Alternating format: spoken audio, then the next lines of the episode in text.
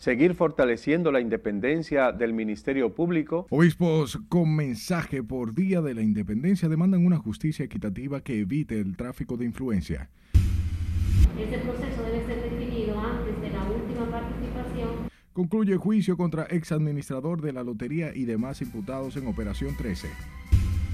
Son tácticas dilatorias del proceso. Aplazan conocimiento de medidas de coerción contra Jairo González acusado de estafa millonaria con criptomonedas. Impulsar una administración pública. Poder Ejecutivo termina discusiones de anteproyecto de ley para crear el Ministerio de Justicia. Que hasta hoy, hasta el momento de hoy, ya están identificadas. Autoridades apresan tres presuntos delincuentes implicados en el asesinato de abogado en Santiago. Abogado Babado Torres y militares protagonizan incidente en Fiscalía de Invivienda en Santo Domingo Este. Medio Ambiente paraliza trabajos de construcción de verja fronteriza en área protegida de Montecristi. Y el Congreso Nacional da los toques finales para acto de rendición de cuentas del presidente Luis Abinader.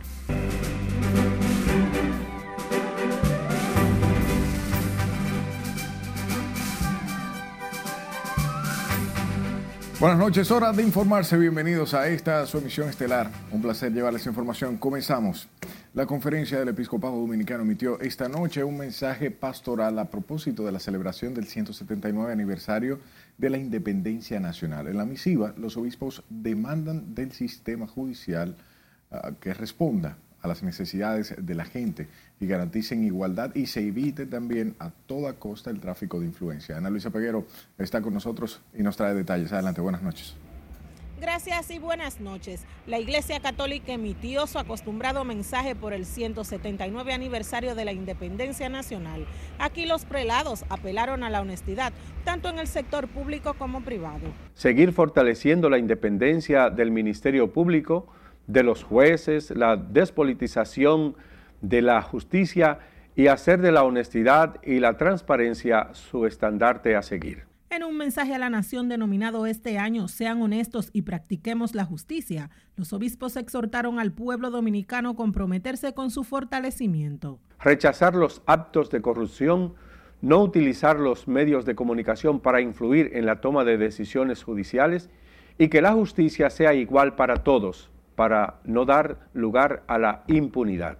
Monseñor Faustino Burgos Brisman, secretario general de la Conferencia del Episcopado Dominicano, asegura que es necesario fortalecer y despolitizar el sistema judicial del país. La justicia dominicana tiene que seguir trabajando para garantizar la protección de los testigos y las víctimas, la igualdad entre las partes, la eliminación del tráfico de influencia en la administración de la justicia y la descentralización. Enfatizamos que es necesario agilizar los procesos y disminuir sus costos para que los más pobres no se vean obligados a cumplir condenas más largas por razones económicas. Con ese propósito, los obispos invitaron al pueblo dominicano a asumir un compromiso social, a cumplir las leyes y a denunciar los males de forma responsable. No utilizar los medios de comunicación para influir en la toma de decisiones judiciales y que la justicia sea igual para todos, para no dar lugar a la impunidad. También explicamos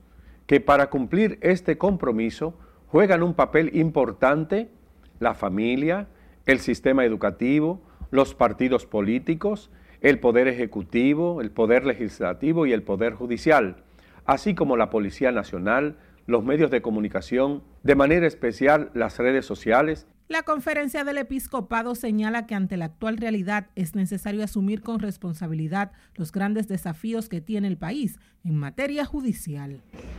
En su carta, los obispos exhortaron al pueblo dominicano poner en práctica el mensaje titulado Seamos justos y practiquemos la justicia, emitido por el motivo del 179 aniversario de la independencia nacional. Desde aquí, desde esta Catedral Primada de América ubicada en la zona colonial, yo retorno contigo a los estudios. Gracias, Ana, por la información. Hablemos del segundo tribunal colegiado del Distrito Nacional que se reservó el fallo para el próximo 6 de marzo en el juicio de fondo contra el ex administrador de la Lotería Nacional, Luis Massichel Dicent, y otros 10 implicados en el supuesto fraude a través de esa institución en mayo del 2021. Jesús Camilo tiene más detalles en directo desde el Palacio de Justicia de Ciudad Nueva. Adelante, buenas noches. Gracias, buenas noches. En sus argumentos de defensas ante el tribunal, Michel Dicen volvió a reiterar su inocencia de los cargos que se les imputan.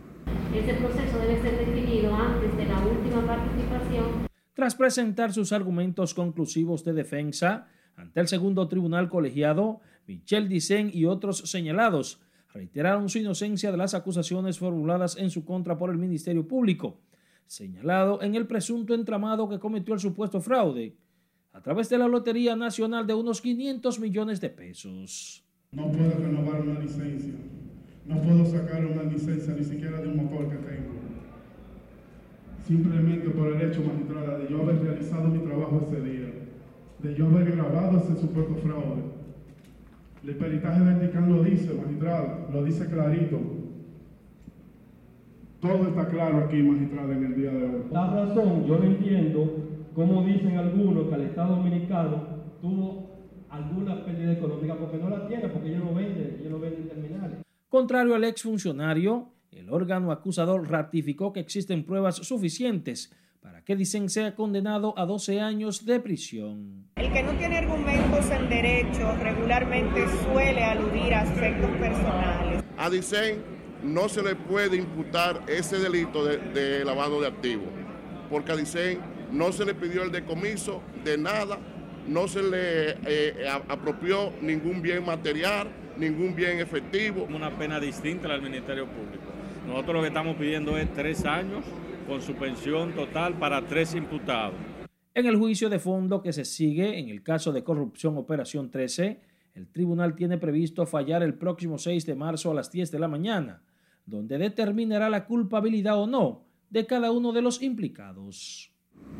Será el próximo 6 de marzo cuando el segundo colegiado del Distrito Nacional decidirá si envía a prisión o no a los imputados en el caso de corrupción Operación 13. Paso ahora contigo al set de noticias. Gracias Camilo por la información. Hablemos del juzgado de atención permanente del Distrito Nacional, quienes aplazaron para el próximo viernes 3 de marzo la audiencia para el conocimiento de medida de coerción contra Jairo González, propietario de la empresa Arbers Trading Cup dedicada al negocio de criptomonedas, a través de la cual supuestamente estafó a decenas de personas. González es imputado por el Ministerio Público de cometer una estafa contra unas 162 personas por un monto aproximado de 100 millones de dólares. Táctica dilatoria del proceso. Este, en la audiencia anterior, el abogado solicitó el aplazamiento de la solicitud de medida de coerción a los fines de él tomar conocimiento de de la misma. El magistrado Rigoberto Sena adoptó la decisión a fin de otorgar más tiempo a la defensa para conocer otras 20 querellas que han sido incorporadas en el expediente. Para ultimar detalles del anteproyecto de ley con el que se crearía un Ministerio de Justicia, el consultor jurídico del Poder Ejecutivo se reunió este jueves con abogados y representantes de la sociedad civil, atendiendo a la solicitud del presidente Luis Abinader previo a someter la propuesta en el Congreso Nacional. Tenemos a nuestra compañera Laura Lamar con la información. Con este último encuentro con juristas independientes y de los diferentes partidos políticos, concluyen los debates para la creación de un Ministerio de Justicia que será presentado por la Consultoría Jurídica del Poder Ejecutivo este 27 de febrero. Con impulsar una administración pública capaz de ofrecer servicios a las ciudadanías consono con el derecho fundamental a la buena administración y a los principios de buen gobierno. El consultor jurídico del Poder Ejecutivo, Antoliano Peralta, explicó que este órgano se encargará del manejo de los asuntos administrativos que actualmente implican una carga innecesaria para el Ministerio Público y que lo desenfocan de su rol principal. Estas van desde coordinar el sistema de servicios penitenciarios y correccionales, las políticas públicas penitenciarias y correccionales, hasta coordinar la administración y certificación de los asuntos registrales asignados actualmente al Ministerio Público, tal como lo es el registro de las asociaciones sin fines de lucro. Como se puede advertir, esta propuesta viene a reafirmar el compromiso de la actual Administración no solo con la independencia del Ministerio Público, sino también con hacer de este órgano del sistema de justicia un instrumento más ágil Abogados y representantes de la sociedad civil que participan en esta última consulta resaltaron la necesidad de que el país cuente con este órgano judicial para que el Ministerio Público se concentre en sus atribuciones esenciales de dirigir la investigación penal y ejercer la acción pública en representación de la sociedad. En el caso del Ministerio Público es la de instrumentar, sustentar, representar a la sociedad ante el sistema de justicia. Esa es la función natural del Ministerio Público. O el Ministerio Público como función nunca debió de haber tenido, por ejemplo, la administración de los recintos penitenciarios. El Ministerio de Justicia es un órgano desde el Poder Ejecutivo que se va a vincular con los asuntos vinculados al sector justicia. Te voy a poner, por ejemplo, el presidente del Tribunal Constitucional se queja que sus sentencias, los entes y órganos del Estado no lo cumplen. Desde el gobierno central tendremos un Ministerio de Justicia que le dé seguimiento al cumplimiento. El Ministerio de Justicia quedaría integrado por cinco viceministerios que serían el de atención y colaboración al sistema de justicia, el de representación procesal, el de derechos humanos, así como el de políticas penitenciarias y correccionales y el de asuntos registrales y servicios a la ciudadanía. El nuevo órgano de justicia será dirigido por un ministro que escoja el presidente de la República y que cuente con los requisitos y capacidades para ello. Laurila Mar, RNN. El abogado Diego Abogado Torres se vio envuelto en un incidente con militares y policías en la Fiscalía de Invivienda, municipio Santo Domingo Este. En un video que se ha hecho viral se puede observar al abogado discutir de manera acalorada con los militares, quienes posteriormente lo someten a la obediencia sin explicarse las razones. En ese sentido, el Colegio de Abogados solicitó a la Procuraduría investigar el caso y asegura que el togado fue esposado y detenido en medio de una discusión por un proceso legal que se ventila en dicha jurisdicción. Mientras que en la Fiscalía de Santiago se informó este jueves del arresto de tres personas vinculadas al asesinato del abogado Freddy Zarzuela, cuyo cuerpo fue hallado a orillas del río en la comunidad Delgada, en la parte norte de la provincia. Nos cuenta Junior Martin. De acuerdo al informe, los imputados son Oliver Carderón Soriano, Luis Gabriel Taveras y Jemerson Durán Cruz, quienes alegadamente se asociaron para darle muerte al togado. Según las investigaciones, los imputados habrían sustraído un vehículo utilizado por la víctima y su teléfono celular. El hecho de sangre ha sorprendido a la comunidad jurídica y esperan otros casos reciban la misma respuesta.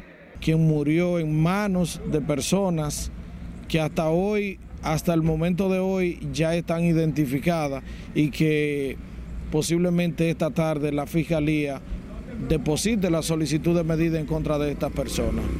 Nosotros agradecemos también a los medios de comunicación que le han estado dando seguimiento y apoyando eh, activamente a este pedido que hemos hecho nosotros como colegas y como gremio y como asociación. El órgano acusador trabaja en la solicitud de medidas de coerción contra los detenidos a fin de presentarlo ante el Tribunal de Atención Permanente que fue acribillado en su residencia.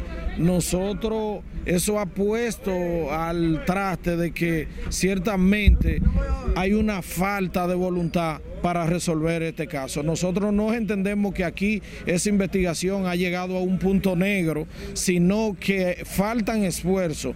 El caso ha provocado protestas de los abogados, quienes han reclamado del Ministerio Público otros hechos sean aclarados, entre ellos el asesinato del abogado Basilio Guzmán, ultimado frente a su casa. En Santiago, Junior Marte, RNN.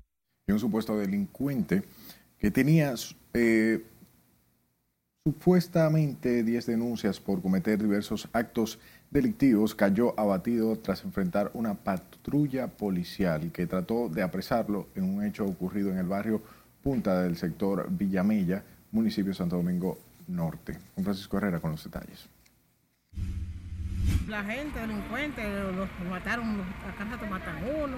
Se trata de Josué Núñez Castillo, alia Chep, de 32 años, quien era buscado alegadamente por cometer varios robos y atracos a punta de pistola en el sector de Punta de Villamella. Según los moradores de la barriada, Che mantenía atemorizados a toda la comunidad. Uno está aquí sentado, pero ya de que son las 6 de la tarde ya uno quiere meterse para su casa, Pero, más en toda parte está así. El reporte policial informa que Josué Núñez fue ultimado tras enfrentar agentes de DICRIN que patrullaban por la zona. Ya no puede estar uno sentado, ah, por ejemplo, aquí, con el celular en la mano. Cuando déjate tirando tres y te que le llevan el celular y dejan a uno con la boca abierta. Tras el enfrentamiento, el presunto antisocial se le ocupó un arma de fuego de marca y número ilegales. Según las investigaciones, Núñez Castillo Che acostumbraba a amenazar a sus víctimas con arma de fabricación artesanal, chagón y con cuchillo, para luego despojarlas de sus pertenencias. nosotros lo que queremos que encontrar a alguien que nos proteja, ¿usted me entiende? Porque de verdad somos padres de familia y así estamos viendo que aquí están, han pasado muchas cosas.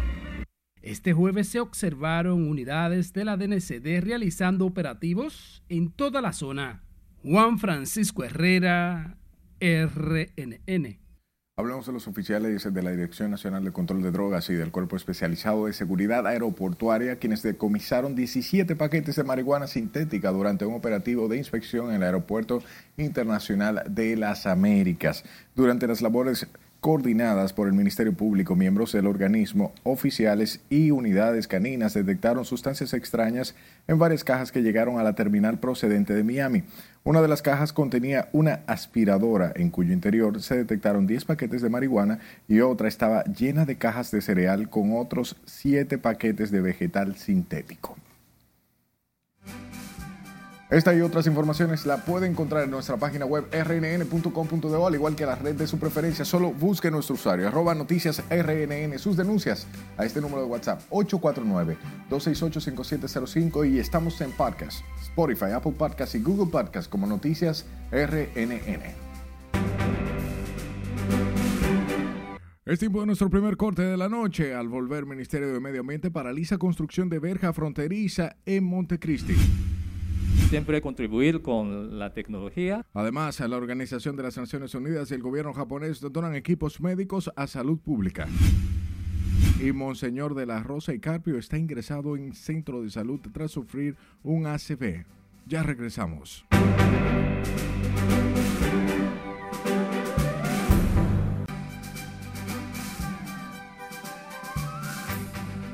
Es momento de dar una vuelta por el mundo y conocer las noticias más importantes en el ámbito internacional. Veamos el resumen que nos preparó nuestra compañera Ana Luisa Peguero.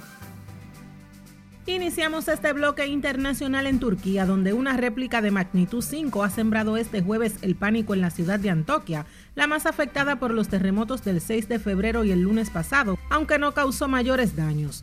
El temblor tuvo lugar a las 15 horas con epicentro apenas a 5 kilómetros al sur de Antoquia, la capital de la provincia de Hatay, según datos del Observatorio Sismográfico de Kandili en Estambul.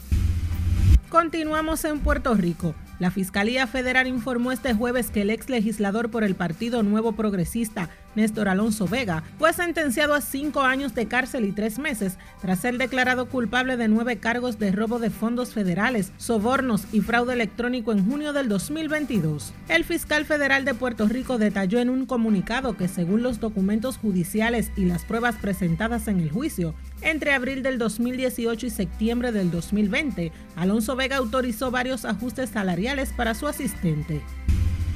La presidenta de Honduras, Xiomara Castro, confirmó este jueves su asistencia a la cumbre iberoamericana que se celebrará aquí en la República Dominicana el próximo mes de marzo.